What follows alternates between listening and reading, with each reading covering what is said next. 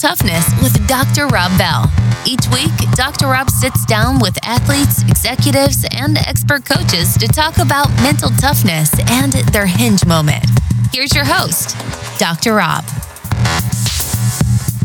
when I ask the kids questions, it really seems like there's such a push around that 13, 14, 15 year old age to do something that you're good at and have this identity uh, attached to you and your name uh, that's beside just being beside just being a human being. You know am i am i a good student? Am i in this club? Am i you know a varsity athlete? Am i a two sport athlete? And these things that you know they really feel that they have well this is my thing i guess you know for some of them because they need some i'm a golfer i'm this versus oh i'm just and there's nothing wrong with either. Obviously my you know my life is dedicated towards the kids that identify identify as golfers. But you know, I I think that these kids can we as adults, I think, can help them see themselves more well-rounded, and and at the end of the day, that helps their golf too. that whatever activity that they might be good at and enjoy, if they're viewing themselves as this whole person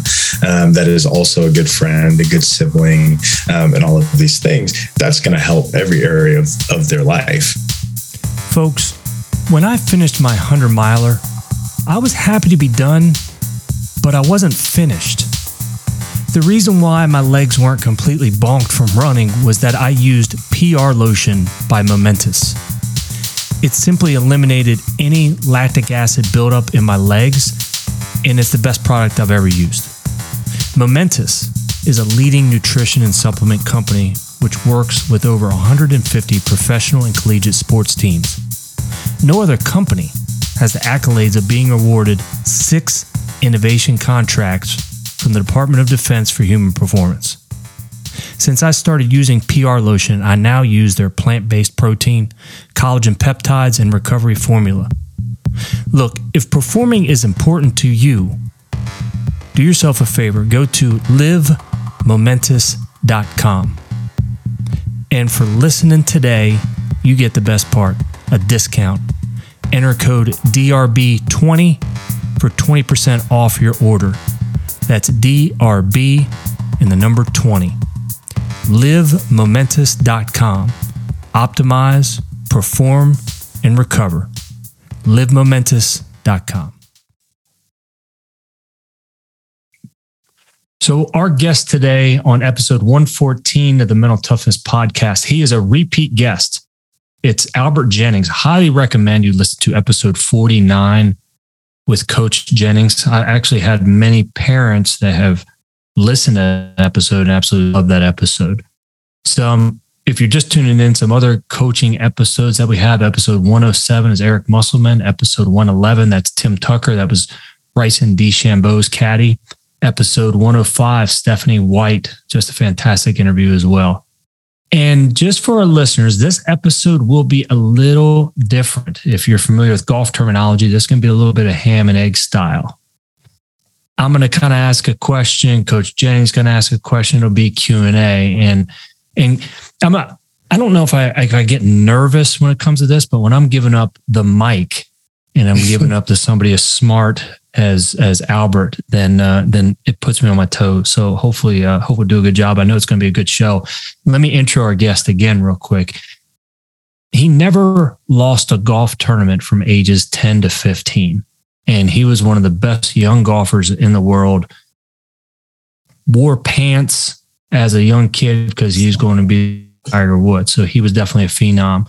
Again, hear his whole story, episode 49. It's fantastic about the lessons learned. And now he's an absolute awesome golf coach and makes a difference in so many people's lives. Albert Jennings. Albert, thanks so much for joining us, my man. Doc, thank you for having me. And and you know, I, I don't know what I expected last time, but it went so well. And, and the feedback that I got also after that was so humbling. So to uh, to be on again and be able to talk about you know some old and new things uh, with you is is is an honor, man. I'm excited. Awesome, man. What so pre-pandemic is when we had our episode. Uh, yeah. I mean, let's talk about that. I mean, in terms of like the golf world, how did the golf world explode from from post-pandemic or even during the pandemic? Right. And obviously, we had no idea, uh, uh, unprecedented for everyone. And, you know, we had no idea how the whole thing was going to go. And, and just for me personally in our club, you know, we had a bunch of kids that played more golf than what they would have because it was one of the only things that that they could do. And we mm-hmm. got outside a little bit earlier you know in that spring and we were bundled up but we were able to do something. And you know it was funny i was talking recently with a family whose daughter is a you know 2024 class and, and is looking to play college golf and is an amazing amazing player now. And if it weren't for the pandemic she would not have been the player that she was because it just so happened that that was right when she was starting. And, you know, it was one of the only things that, that they could do. And her friends were doing it. And, but if you take that away, she might have been doing some other stuff. And so, you know, obviously there was a, a lot of bad about the pandemic, but for, for golf and for, you know, kids and, and adults getting into it, it really presented this great opportunity um, that we've seen, you know, help the business of golf and help, you know, folks like you and I be able to work with more people and at a higher level. So yeah, it's been crazy these last few years. Yeah, it was good. I always kind of joke about how many relationships were probably saved because the spouse is saying, Why don't you just go play? right. Go get out of the house for a while. right. Yeah. And it was yeah. interesting, man, because we actually, so we would hit up the course, and I remember doing nine holes, and we got done. It was one of the courses that had opened up. Uh, again, no cards, had a walk. That was Mhm. fine. And there was a news episode that got done, and again, it was me and Porter. We were just putting, and they just kind of asked us some questions like, "Why, why you out here?" All that stuff. yeah. And I remember it was the only positive story on the news Mm. that night, the Yeah. only one. Mm. And I felt, I felt bad. I really did. And then I'm one of the people, I don't pay any, any attention to the comments, but I follow the comments that were on that Facebook and it was, it made me feel bad. I was like, man, dude, like there were a lot of, you know, but I'm like, well, man, do I apologize for loving golf and loving a sport and going out and playing? No, I'm not going to. And so Yeah. that was it. But I remember at the moment, like it was just really eerie watching all the negativity and then seeing the one positive story that had. yeah it, it was man and it's i mean it's a hard thing but at the end of the day it's like okay you know all we can really do is express as much gratitude as we can for this sport that we have and you know this country that we're in and, and what we are able to do amidst a lot of you know bad stuff going on.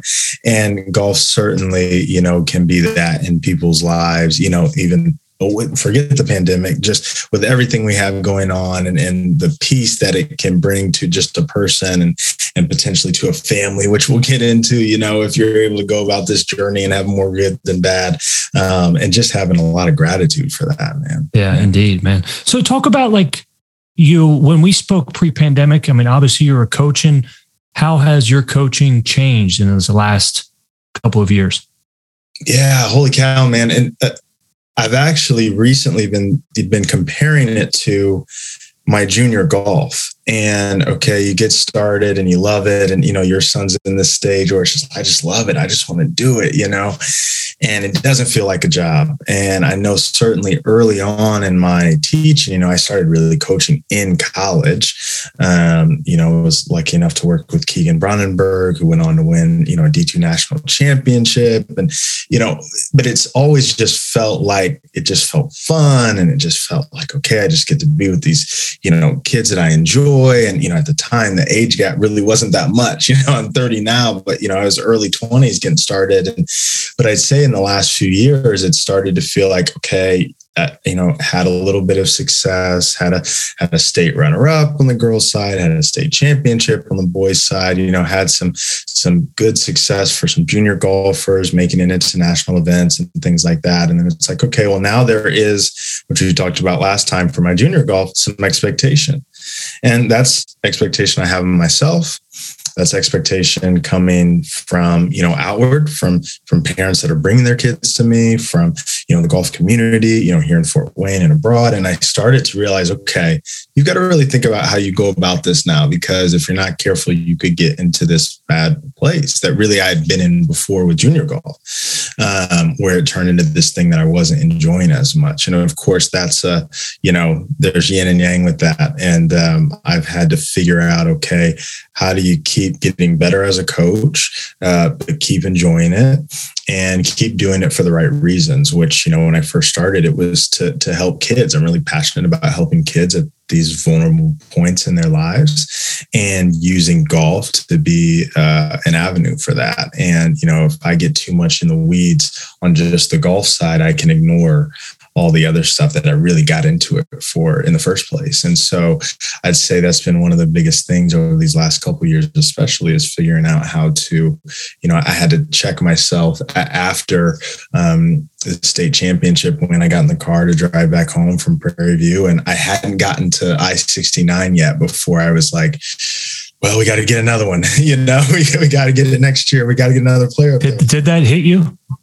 Yeah, man. And and I never really had it like that before. Like it was so like I, I got my coffee, pulled out of Starbucks. I hadn't got quite to 69, hadn't picked music or podcast yet. It's just quiet. And I'm like, yeah, well, what, you know, what are we going to do when we get home? We got to, we got to prove, prove it. Right. You know? And I said, okay, well, that might not be the healthiest thing, but, uh, you know, figuring out what to do with that, you know, down the road. And, and if I want to keep doing this for a really long time, which I do, um, you know, how to go about it. And so I'd, I'd be curious how you feel and what your journey has been in in that way and as you've worked with players at really high levels you know how do you balance that desire to be you know maybe not be the best or you know be as good as you can possibly be with okay i enjoy doing this thing Hey, good looking. If you like this podcast and are already a badass, but it's all way too complicated, then visit our website drrobbell.com and schedule a call with us to help capture your very own hinge moment.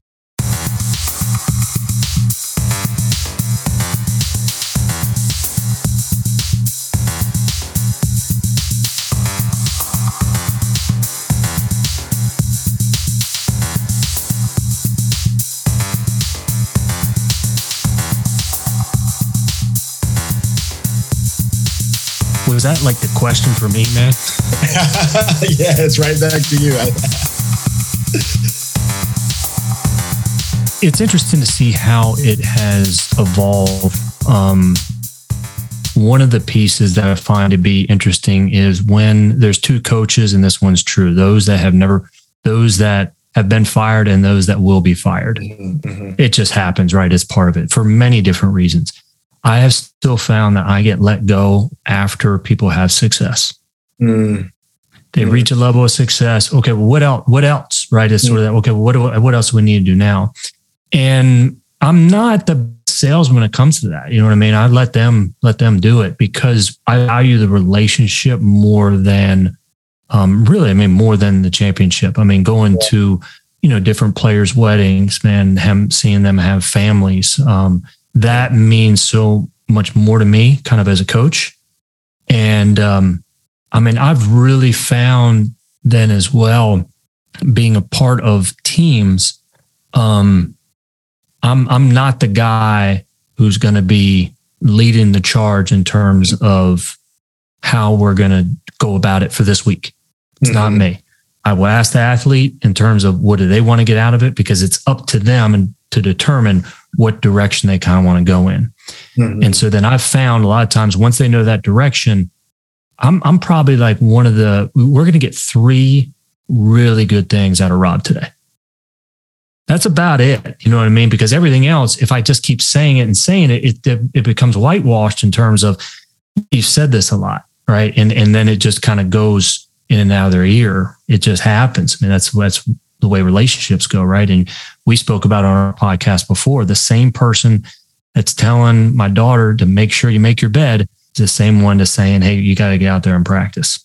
Mm-hmm. I don't have to tell my son how to practice, but so I've always found like, you know, it's my job if it's going to be in those environments. Um, yeah, you're going to get probably three really good things out of this. Now, if it becomes the one on one like this, very intimate where nobody's listening, that's where we get the deep stuff done. And um, I've also found as well, I mean, it's just really asking the really tough questions mm-hmm. um, that that sometimes we don't have answers for. Those are tough. Um, So yeah, good good question, man. glad you brought that one up. You know, you Did, you all right. No, so this go, is gonna be the this is gonna be the tough part, right? Like when do we cease? Because you're a thinker too, and when you're thinking the podcast, you're thinking of the next question to answer and how we go on that. So let's just do it like this, since we haven't prepared for it. If you've got one, if you've got like a good follow up, then then you just give me the thumbs up. If not, okay. then I'll go on to like the next one. Okay. Yeah. Yeah. So yeah, I had a follow up on that because just right at the end with asking those hard questions, and because one of the things I've had to try to get better at is having those hard conversations, sometimes with parents, sometimes with the player. Um, you know, a big insecurity that I that I had and still have is I'm 30, I don't have kids, and and I'm talking to a parent about their child, and I, I can't give parenting advice. And I, I, study it constantly because I want to understand, but I can't really say, well, this is what you should be doing with your kid. That's hard for me. Um, but I've tried to grow in that. And I'm curious for you, as you've gone over the years, you've done this a lot longer than I have.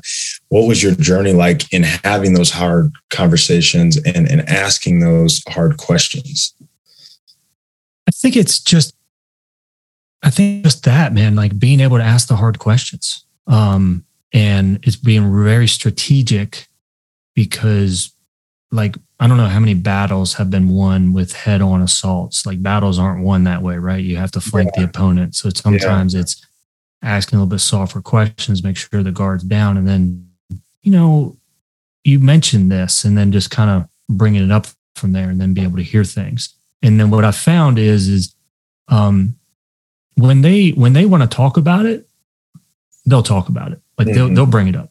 Mm-hmm. And it's mm-hmm. not always right then and there, but then it's just, and that's the part about being patient, I think, and just being available for when they need it. Mm-hmm. Um, but that's mm-hmm. how I've always come across it because I can't, you know, even though I have kids, my experience with my kids is totally different than somebody else's. Even though mm-hmm. my son plays golf, it's totally different than somebody else's because I don't know what's inside those four walls. And the only way I could get in there is by asking good questions. I think the better questions we ask, the better answers that we're going to get. Mm-hmm. Mm-hmm. Yeah, that's good. That's good. All right, man.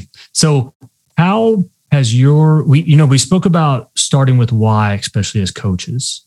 How has your why changed? Because I think your why changes.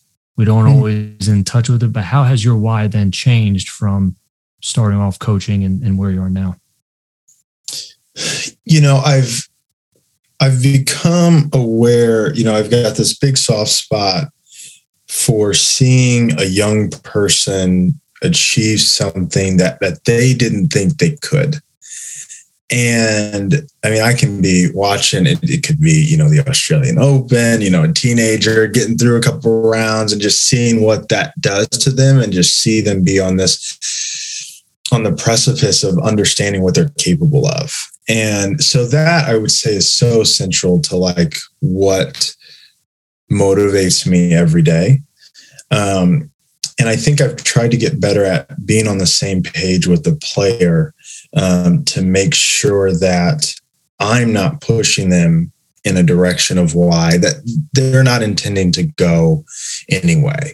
You know, recently I kind of in my notes I made this kind of uh, goal compass, this kind of why compass for golf, where you say, okay, are you doing this so that you can play when you're 80 and it's a lifelong thing? Are you doing this because you know you want to be the best player in the state of Indiana? Are you doing this because you just really enjoy it right now? Or are you doing this because if you didn't, your parents would put you in something else. And figuring out where a player is on that, and they might not be in one direction. You know, I've found it, I've pulled some of my players, and a lot of the really good players have wound up in the competitive and lifelong side. And I say, okay, that's really, really interesting. And then some players that, you know, maybe aren't quite there yet and figuring out their why, they're more just competitive competitive, competitive. It's like, okay, well, where's the enjoyment? You know, where's the, I think in the talent code, they mentioned in a study with musicians that the best musicians were the ones that said that they would probably stick with it for a really long time. And they weren't doing it for instant gratification. And so, you know, I think a big part of my why is certainly to help a young person achieve something that they didn't know they could. But then on top of that, and I guess alongside that is making sure I'm lined up with them and what they're really wanting. And if they don't know yet, I need to help them figure that out, mm-hmm. especially at this critical time in their lives where they could be sampling other things and activities and and, and developing you know really great relationships and, and doing other things that are also fun you know in addition to golf.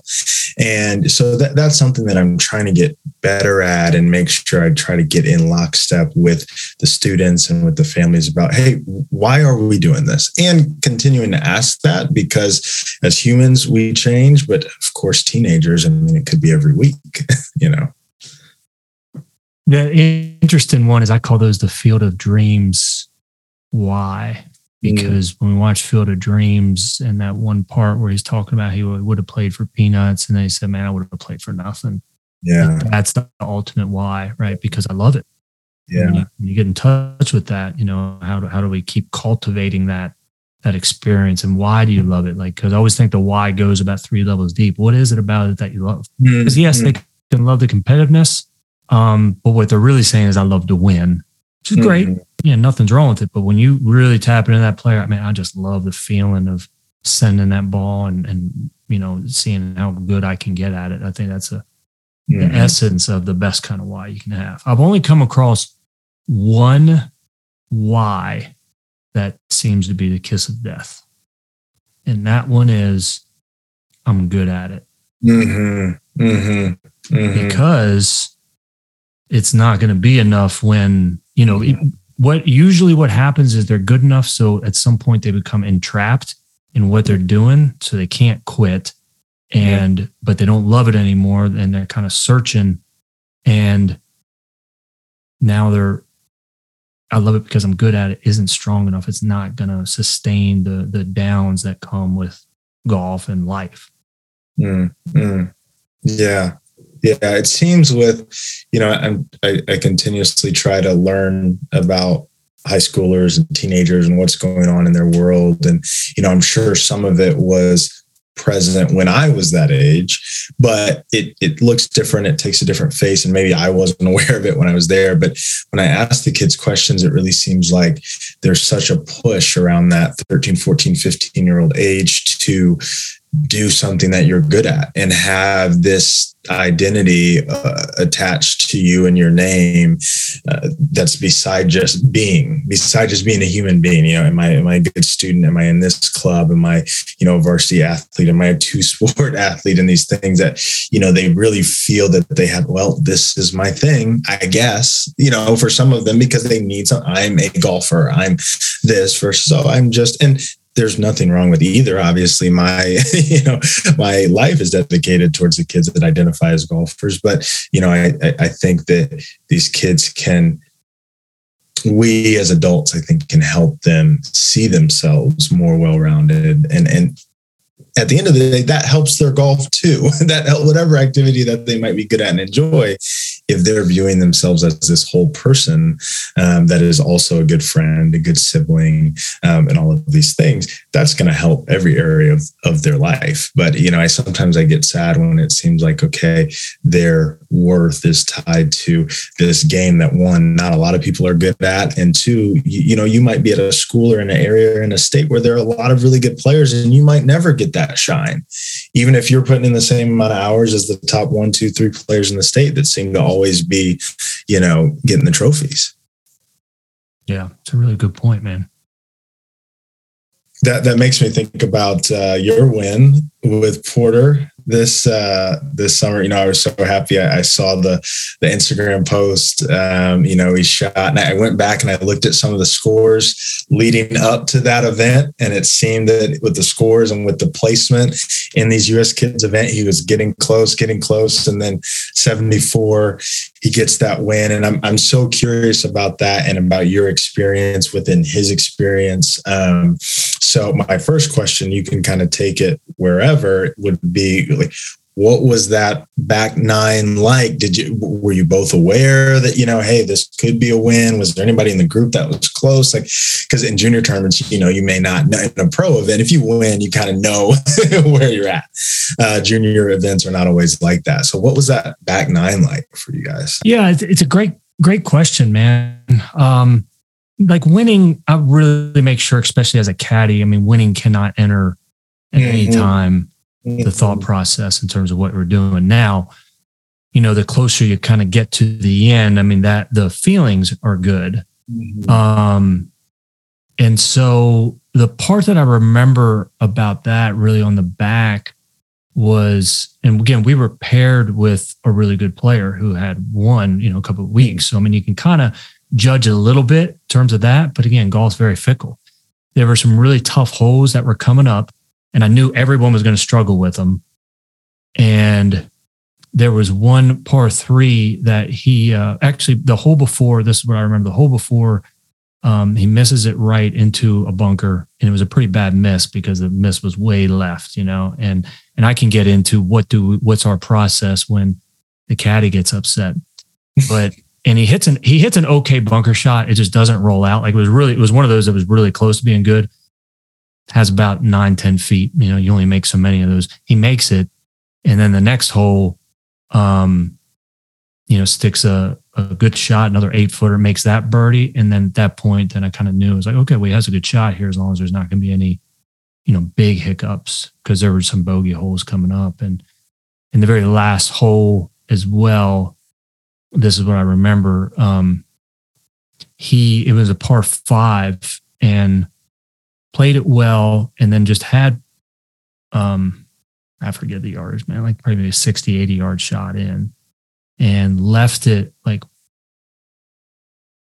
what dreadfully short, you know, mm-hmm. on the green, but I mean, probably like 45 feet away. That's a long green. Yeah. Yeah.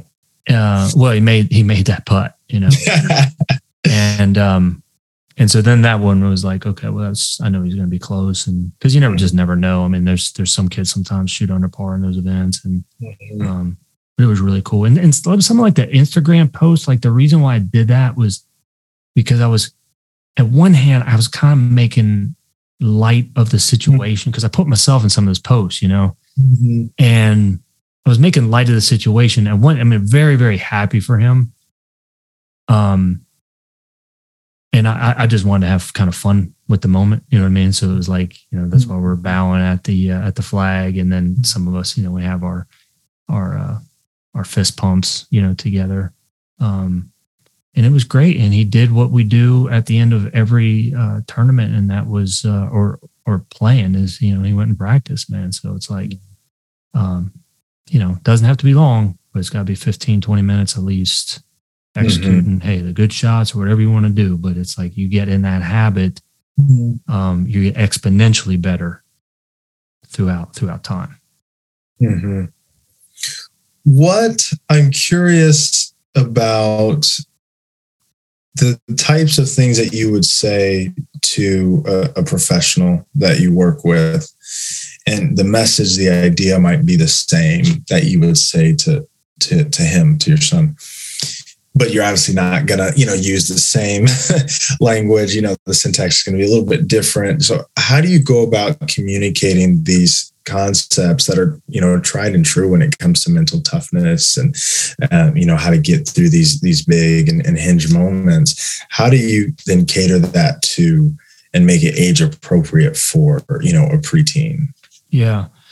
It's i think on the basis of like communication like we we can't it's it's always a little bit of both. In one hand, I believe that we can't communicate too much Mm. In the other hand, it is the timing of the communication. The timing is what's really important. And so the reason why I mention that is what I think is important is that we talk about all stressful situations in non-stressful environments. Yeah. That's what we've that's what we've subscribed to. So even with it's going to be a pro, kind of language do we want to use? Mm.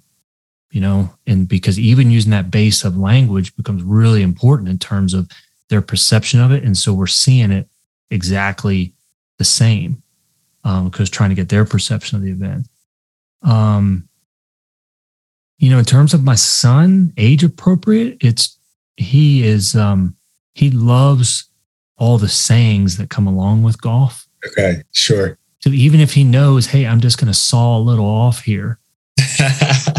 you know what I mean? it's just yeah. it's so cute and so funny. Um, and what we'll use that like in our play because you know we're trying to keep it light, stuff like that. Mm-hmm. And you know, uh, we'll watch Tin Cup or something together. And he's like, "Yeah, I'm gonna hit it here with a little draw," you know. And it's that that's how we kind of approach that. But I always say, look, you have to talk about all stressful situations and non-stressful environments. And usually we do that the opposite, right? And and that's when the communication breaks down. Right, absolutely. And I, I, I have that trouble with with parents where I find myself having to say, "Hey, you're not wrong, Dad. You're not wrong. Now's not the time." And it, if you want for them to get it, to your point, it has to be at this totally different time. And to your point of like the timing of the communication.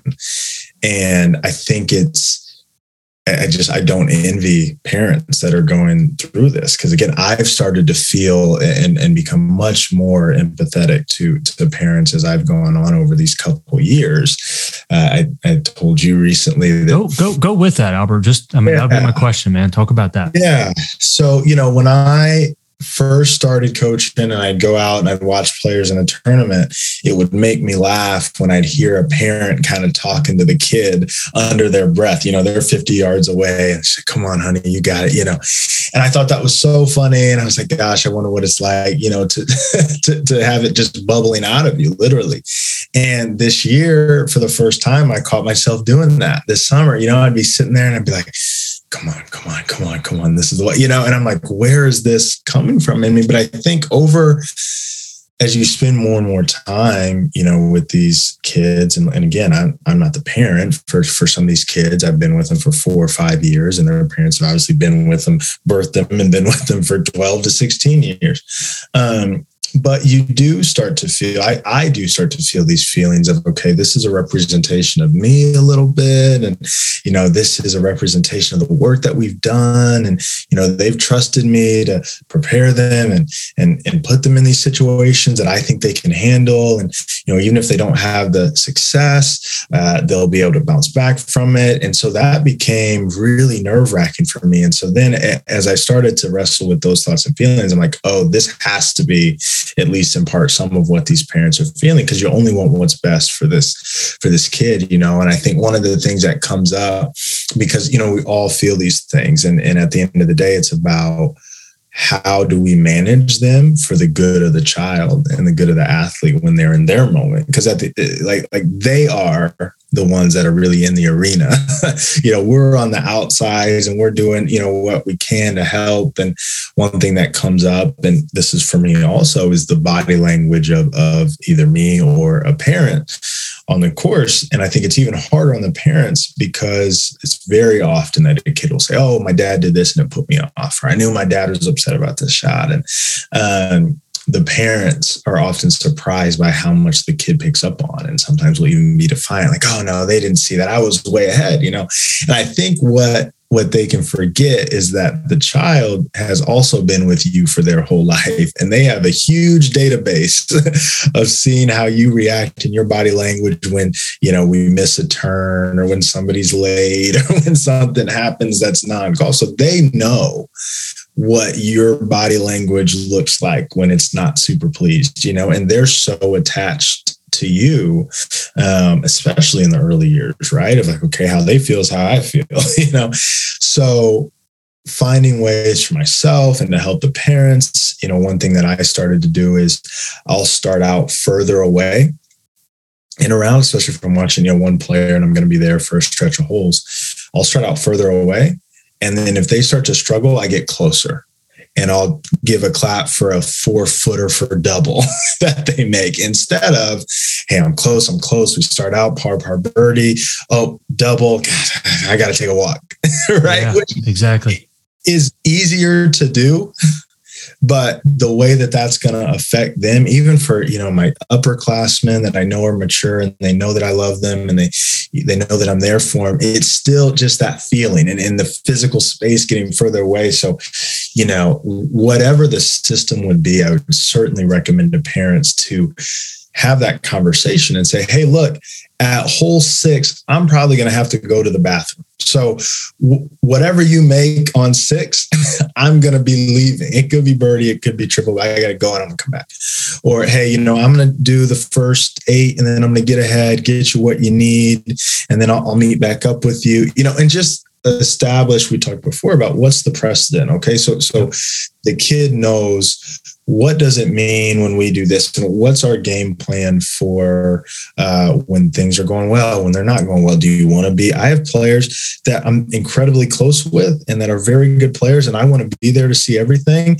And if they're playing well and i wasn't around for that time they don't want me to come and that's okay.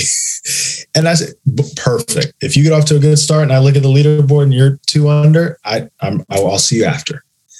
Right? But they know that we've talked about that and established that and they know what to expect. Exactly. because even though they're 50 yards away from us they're very sensitive to where we are where we aren't. You know what we say in between there are times where you know you want to say and i think i see these parents chomping at the bits between holes because they want to say something and they know they can't really get into what adjustment they think they need to make or whatever and it's just it's all it's, it's a very weighted come on you got this but it's weighted and the kid feels it and it's it's hard, you know. And I don't know that there's one right way, but I think establishing a precedent for the kid that's positive and that they know what to expect um, is a really great help. That's it has been for me as a coach, and I think it can be for the parents also. So one of the things that we Porter and I spoke about this year was I can handle, and as a caddy and as a dad, I can handle the bad shots because it's golf mm-hmm. right? It's going to happen. I mean, you know, it's just, and, but the one thing that I really struggled with is the three putt. And the reason why is because I hate three putting. Like from the core of my soul, right? It's just like, and especially because I mean, early on and playing the game a little bit later, um, man, like you, you, you great drive, great second shot, three putt, and so I struggle with it and I still struggle with it. And mm. so when he would three putt, yeah, he's upset, but I'm fuming. You know what I mean? I'm just like, and I mean, there would be a couple of times, especially early on, man, like 15 feet and blows it on by or leaves it way short. And it's just like, you know, so I struggle with it. So we sat down, non stressful environment, and had the conversation. Porter, I do not do a good job when there's yeah. a three putt and it has nothing to do with you. It has to do with me. Need you to understand that, right? It has nothing to do with you. It has to do with me because you, and we talk about responsibility. You are responsible for your own mindset and commitment level. Mm. You get affected by somebody else. That's, that's not on them. That is, is on you. So you take full ownership. You're the one that hits the ball. Or you're the one that gets the pats on the back. You're, you know, you're the one that has to deal with it. So we talk about that ownership. That said, um, when something like that happens, we need to separate from each other. I will mm-hmm. separate from you. I'm give you everything you need. And I just want you to know that is not indicative on you. That is dad needs to chill out and relax. And when he comes back, then we're going to have presence of mind. Because if I don't process it, the problem with me is I verbalize it.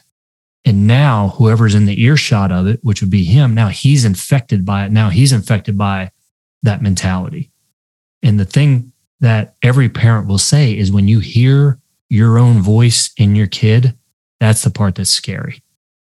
So when you hear, God, I can't believe you do that. You just cannot do that. Oh, well, that was daddy saying that, right? that was daddy. I know that one. That was you. That wasn't him.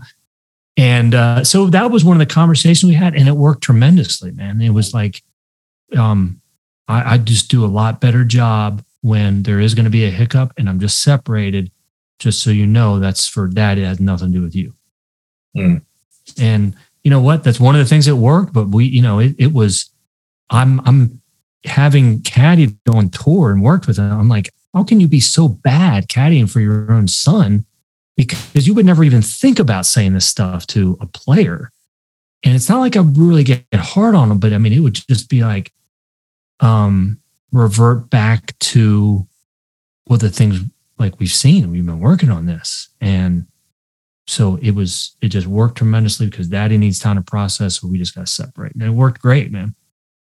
That's awesome. And that's, I think, the, you know, along the lines of, you know, treating these kids or, talking to them in mature ways that allow them to understand what's actually going on. Because I, I, I remind myself all the time, they're a lot smarter than what I think we give them credit for sometimes. And I've had tremendous success introducing something to a player that maybe they weren't, I, I, didn't think they were quite ready for yet or could conceptualize and say, I'll just throw it out there.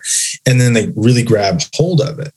And because I think it's, you know, an incredible mature thing for him to understand and be able to process, okay, dad just needs a little bit of time. And then we can, and that has nothing to do with me. Like that's a great thing to learn early. Yeah. And I think giving them the opportunity, like I don't think we ever fail giving them the opportunity to maybe grasp a concept like that. Because if they don't, okay, you planted the seed and okay, six months later, next season, oh, now he gets it. And you're really thankful that you maybe planted the seed even on deaf ears previously. Right. Uh, on that note, I'm curious uh, how do you balance allowing them to, to be a kid and all the things that come with the the stage of development their brain is at and where their emotions are with the discipline and preparation for what you know is coming in life in general but if he continues to progress in golf if it continues to be his thing like where do you balance that? Because i struggle with how much to push to make sure they're ready for this monster that they don't even know exists yet and just mm-hmm. let them you know hit some balls on a wednesday you know? Yeah. Well the part about you know and i can just speak well when it's your own kid the one part that's interesting is i never have to ask him to practice. Mm-hmm. like the motor's there. If and if a parent has to be the motor it won't work Mm-hmm. So they provide the motor. The only thing I can do is provide the rudder, right? All right. Hey, I can share this with you. And because it, it's a continual conversation, right? It comes up every once in a while. Hey, what, what are your goals? What do you want to do? How good do you want to be? It's perfectly cool with me, however you want to go, but that will just kind of help in terms of where we're steering this ship. Because you have to excel at one part of the game. You got to excel at one part of the game and short game is where it's going to be. You know, mm-hmm. I mean, mm-hmm. you have to be able to get it up and down. Um, you have to be able to sustain the punches when you're not hitting it well, and then that's really basically like where a lot of my practice with him will kind of go. Because the other stuff is, is then it's formulating instead of just hitting balls. But you know, do you have a goal when it comes to this practice? Like you have to, you have to have a goal for every practice. I never want you going out there and just hitting balls just to hit balls because it's not directed and it's you have to know like what the goal is. So I always kind of putting that out there. Um and then the other part, you know, so that's that's I always look at, man, is like where's the engine? You know, I don't have to supply that engine. Um, and the other part that we kind of talk about is and and this is there's just no way around it. Like if you want to be great at anything, you um you, you have to you have to do it every day. Mm. I mean, even if it's 15 minutes, you got to do something. You know, even if it's 25 makes, you have to do something. Um, because it's these small deposits that we make, that compounding effect. Um, okay, well, you've made you've you've done 25 makes. What about we put rubber bands on the outside of the putter here? So now it's just center of the club face. What about this ball that's really going to show you a true roll? And so it's always just introducing neat things like that um, that keep it creative, that keep it fun. Um, and we we we talk about you don't need to be crazy about your preparation. You just have to be consistent. Consistency mm-hmm. is the most important thing. Um, like Grace Park, Grace Park never practiced over two hours ever because mm-hmm. you know it would you know her body would kind of break down. She knew that. I think look, you can maximize it. It just depends on, and and we know time is really just the, it's the foundation. It's not the end all be all. Just because you practice for four hours doesn't mean oh, it's going to pay off next week. And when we talk about these concepts, like golf will pay you back when it wants to pay you back, not when you want it to pay you back. Mm-hmm. You want to pay you back just because you worked really hard last week. Hey, you're forget it because life is not like that. It's making these small deposits along the way. So we're always kind of talking about that piece and, and that fun and and using, you know, you use the professional examples about that too, right? I mean, look at uh, let's look at Max Homa here for a minute. You see him winning you know how long he struggled here on on mini tours and stuff like that? I mean, look, I'll show you. I mean, not making out of Q school. That's what it takes in order to be at that kind of level. Okay, well, here's something that Max Homa is talking about having gratitude on on the tee box. Like you think about the things you're thankful for. So it's it's using those examples too um, and that's that's where I think you know a lot of the cred will come from. You know, I mean, we listened to the podcast with Albert Jennings, and hey, what did Albert say about the precedent you said? Okay, no matter what, we're always going to go get Chick Fil A after we're done playing, regardless of how you played. You know, we're not we're not putting that on one or the other sort of thing, and and never going to talk about it on the car ride home. So that sort of stuff. But I think it's just using those examples. Um, and but you know if if I can, because I want to mention something that hopefully this parlays in the next point, mm-hmm. is I think one of the pieces that um, a lot of people struggle with, a lot of young athletes struggle with, and then coaches struggle with too is what are people going to think? Mm. So the fact of, well, what are they going to think? The fact of, you know, he hasn't had success or hasn't won. What are they going to think about that? And especially in the last several few years, maybe, I really try capturing that at the very beginning because I'm thinking about somebody else. And I'm not really, if I'm in the mood of, or I'm in the mode of, and how can I help this person or I wonder how they're doing, other than that piece, I've found when we start thinking about other people, we really start thinking about what do they think about us. And then that becomes such tox, it's toxicity because it's giving people ownership of how I feel about our relationship, how you feel about your game, your worth as a person. And that's the part where um, it's just really capturing are you thinking about other people? Because so often it happens very quick, right? We flip it on there. Okay, well, what are they thinking about us? What is coach thinking about me right now, right? I mean, does coach think I'm working hard enough? Well, I got to show coach that I'm working hard enough. And you get in this endless loop and it has nothing to do with you. It has to do with what people think about you. And it's so easy to step into it that unless we're aware of it, it's um, it can become a really big driver. Absolutely, man. And gosh, the, these teenagers are so vulnerable. I mean, it's probably um, not that you can't face, you know, insecurities after that stage of life, but it, it's probably one of the biggest stages where, you know, it's a, a sports psychologist put it to me once. It's like when when Adam and Eve took a bite of the apple and realized they were naked.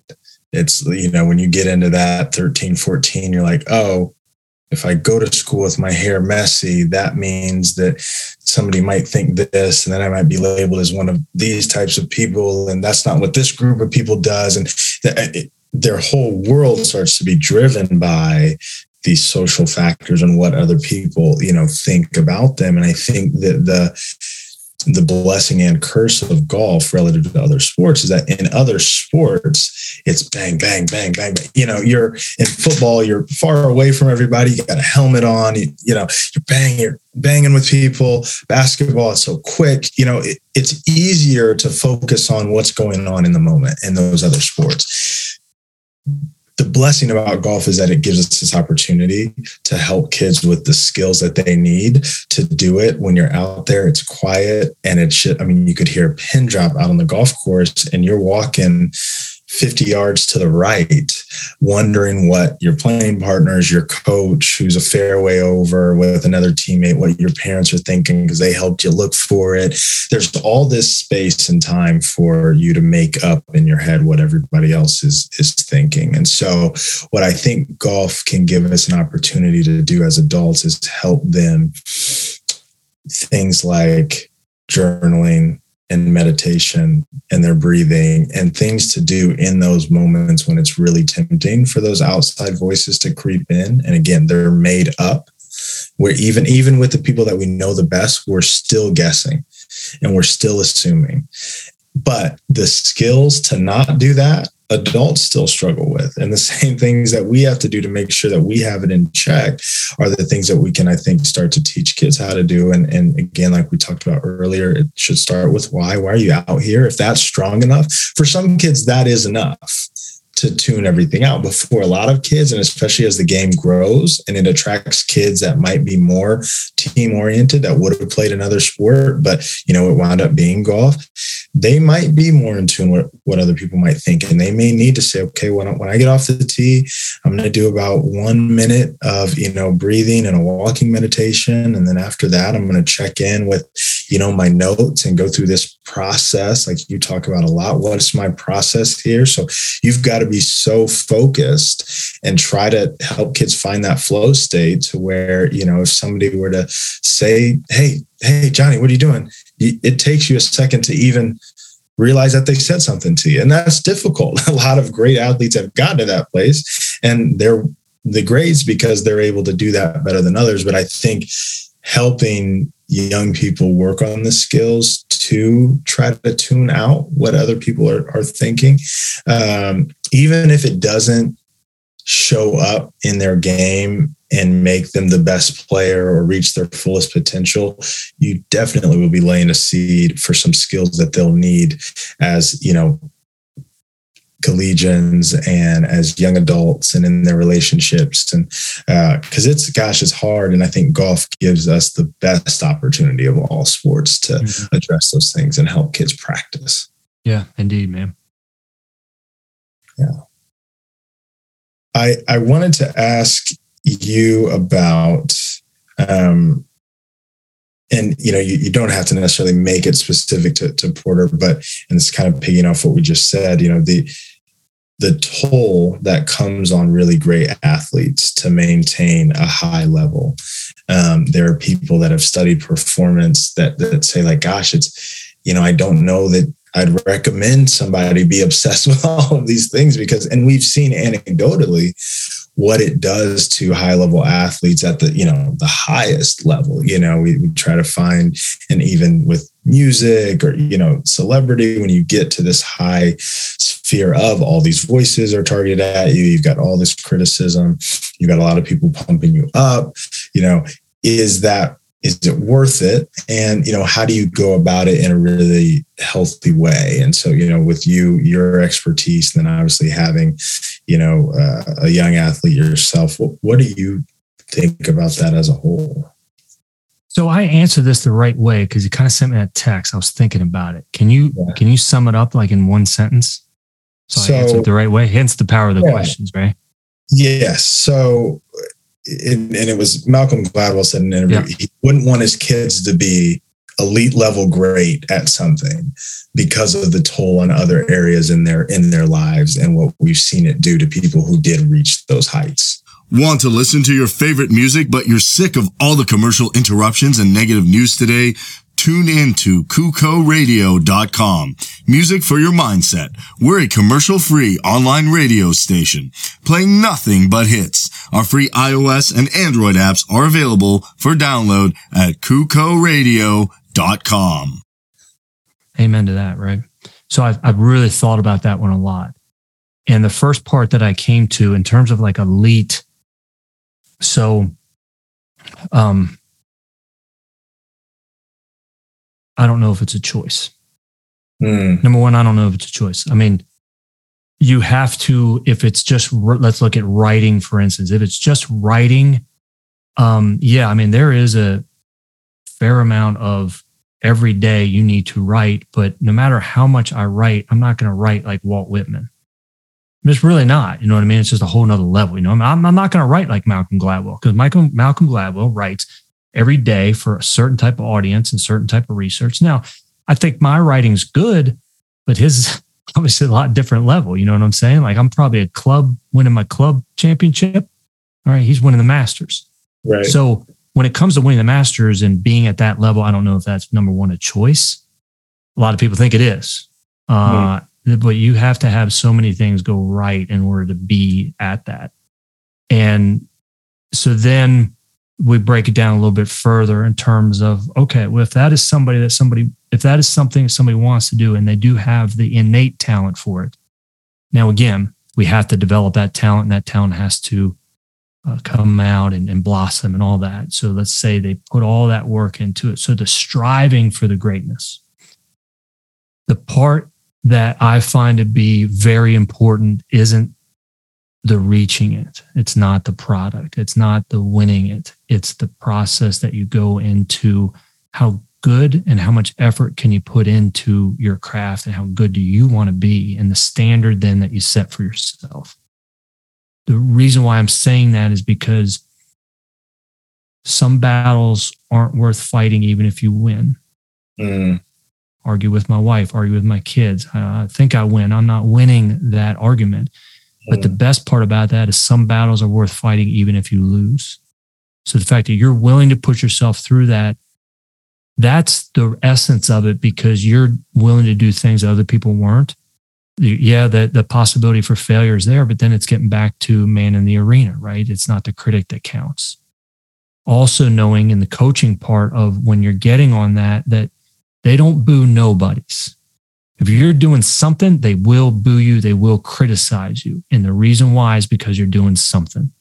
They don't boo nobodies. And so I kind of just use the president of the United States as a perfect example. Look, president of the United States, most powerful person in the world. Doesn't matter who's in office. Half the country hates the guy, hates him. You know, not just ah, I don't really think that much of him, and has never met him, never talks to him one on one, none of that stuff. But we'll take a 15 second clip of whatever it is and use that to extrapolate into, okay, well, this is how I need to feel about that person. And then it's getting back to uh, how much do we care about what other people think? I think one of the best things that you can really develop is that not caring about what anybody else thinks. If you master that skill, then there is no external piece that's really going to be driving it. Now, it's really tough to do that completely. Um, so then who is it that you allow to judge, allow that? Well, I mean, it's going to be your peers. You know what I mean? And the peers are the ones that, um, you know, Tom Brady could care less about what any radio jock is going to say about him, but what what's his teammate going to say about him? You know, I mean, that's where the real piece comes from. So it's like, what are the peers going to say about this person? That's that's the only ones that really matter. Um, so I think that it's the striving to be great, no matter what it is, um, that's the part that I think to be really exceptional. And to be really exceptional about things, you you just are climbing a different type of mountain, and that that's the mountain that that I think is worth climbing is being no matter what it is, but being great at it and not some external judge, although that's part of it. But what is that process of doing it? Are you willing to do the process? Are you willing to do the work that it takes? Because that's the skill that's going to last way beyond when whatever your your chosen craft is. Um, in terms of external validity, um, too often we just put the halo around people in different fields and that's no fault of their own right that's the fault of us because mm-hmm. somebody can write something really well well that just means that they're just a great person in all areas of their life mm-hmm. and that's the part that's not true you know mm-hmm. many great athletes who would certainly not want to hang around but people think well they're just fantastic people i've met some people that they don't think that they're really that good, but you know what? They're pretty nice. Never had any issues with them. Um, and then what do you get back to, right? Well, you get back to this media creation that they've created this this person, this this rivalry, or whatever it is, um, Mhm. um, because that's just the drama and that's the part that sells. So, um, yeah, I'm glad you asked that question. I do think it's the striving for it that that matters. And I think one of the things you said that's really powerful, and I, I think one of the things that we can do for kids to help them not care as much about what other people think is to wrestle with what do they actually think. Yeah, And I've had to over this past year um, poll the kids more, you know, make surveys and just try to find out what they're thinking and force them to say, well, what do I think about this? And I think an incredible question to ask as a coach or a parent to your kid, really at any time in their journey, would be a, a two part question based on what you said is, and both of them, yes or no. Is this battle worth fighting, even if you win? Yes or no? Is this battle worth fighting, even if you lose?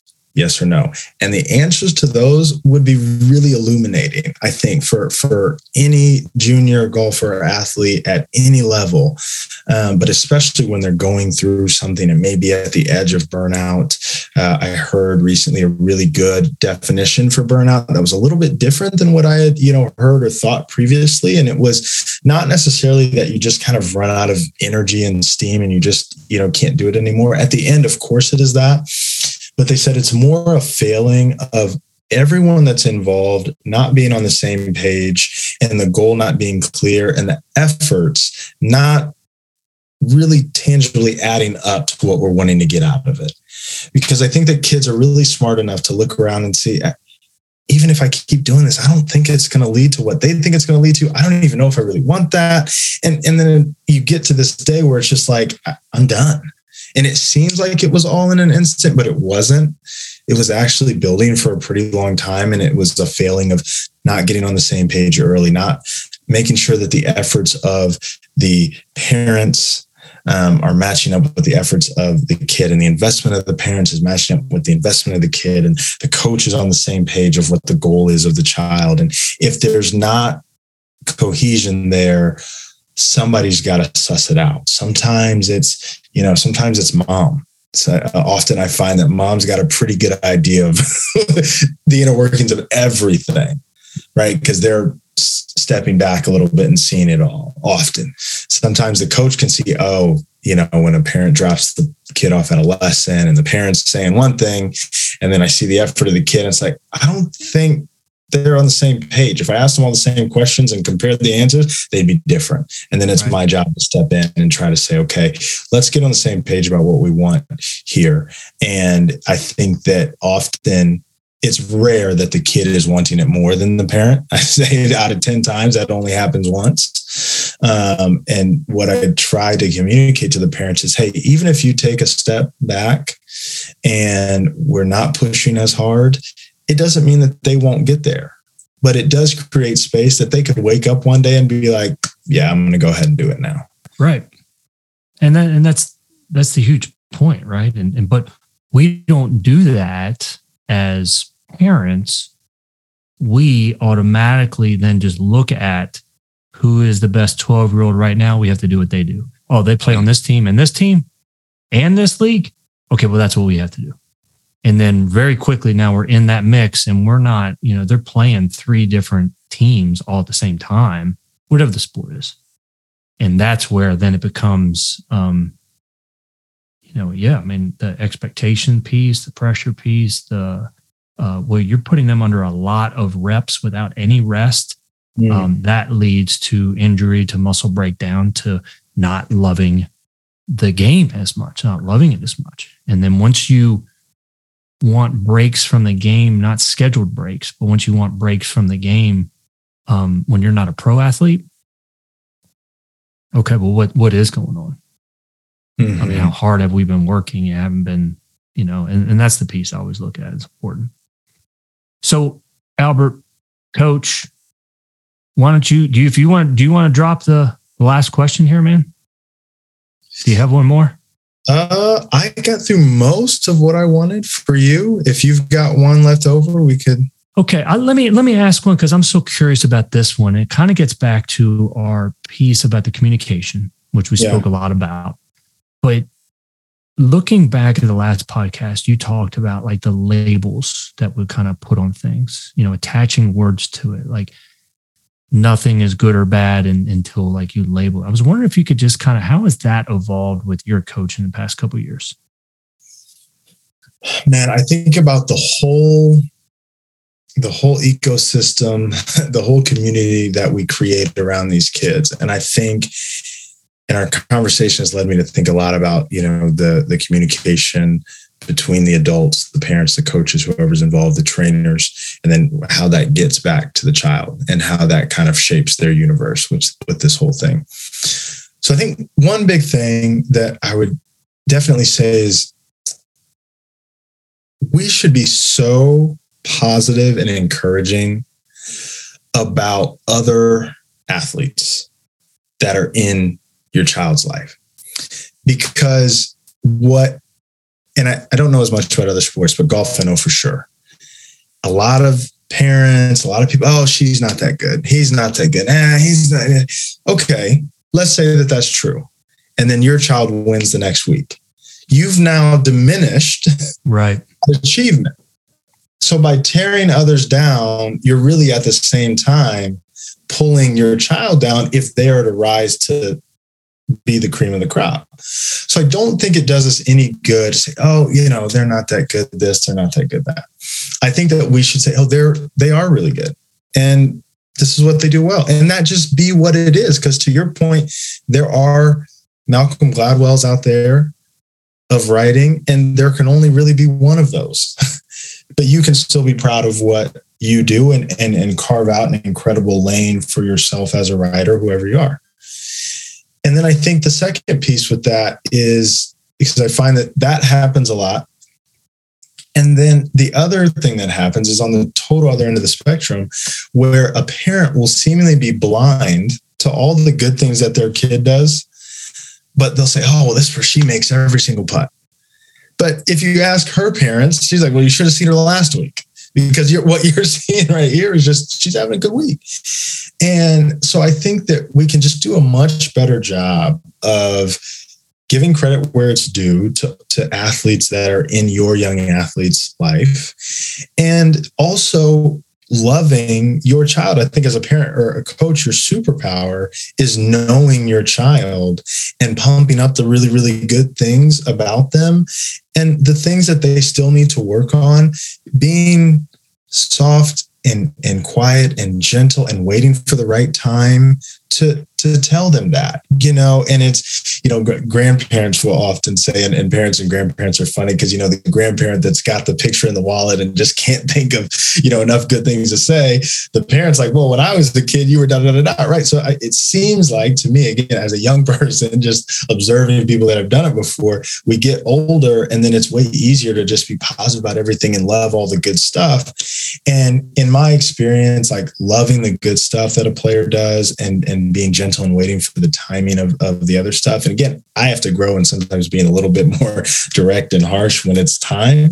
Um, but it, I think that in the communication piece, I don't think we fail if we're really deliberate about raising everybody up.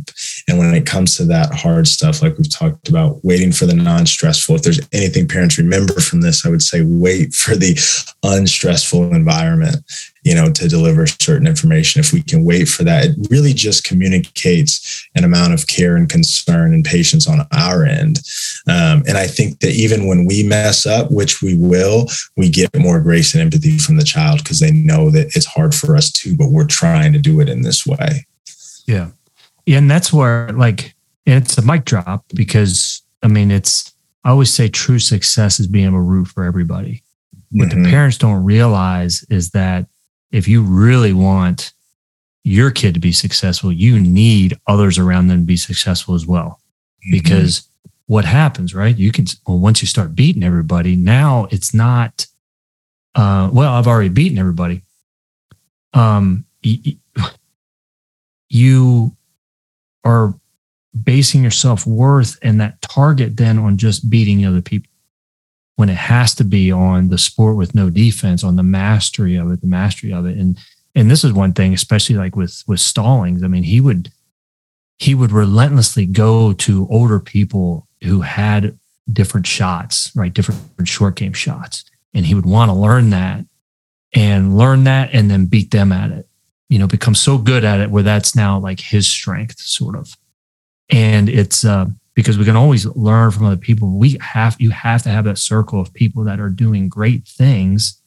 Um, and that is what propels you to be great as well. And then look, if you get a whole herd of them, that's that's the part where everyone is uh you know doing great things, man. And that's where I look at like the true success is being able to root for everybody.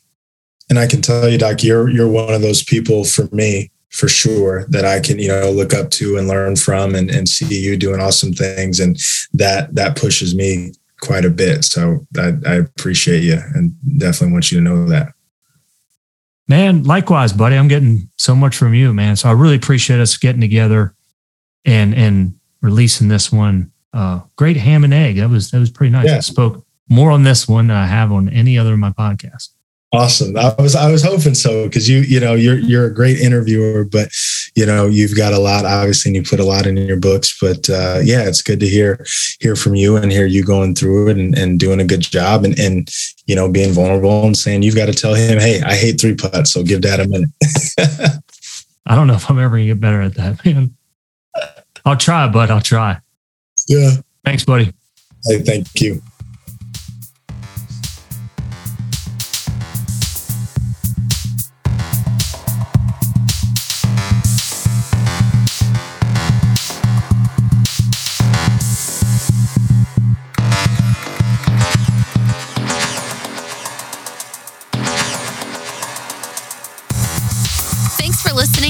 Mental Toughness with Dr. Rob Bell. To find out more about Dr. Rob, visit his website at drrobbell.com or follow him on Twitter at Dr. Rob Bell and subscribe to the show on your favorite podcast platform to get the next episode of Mental Toughness as soon as it's available. Thanks for listening, and we'll see you next time.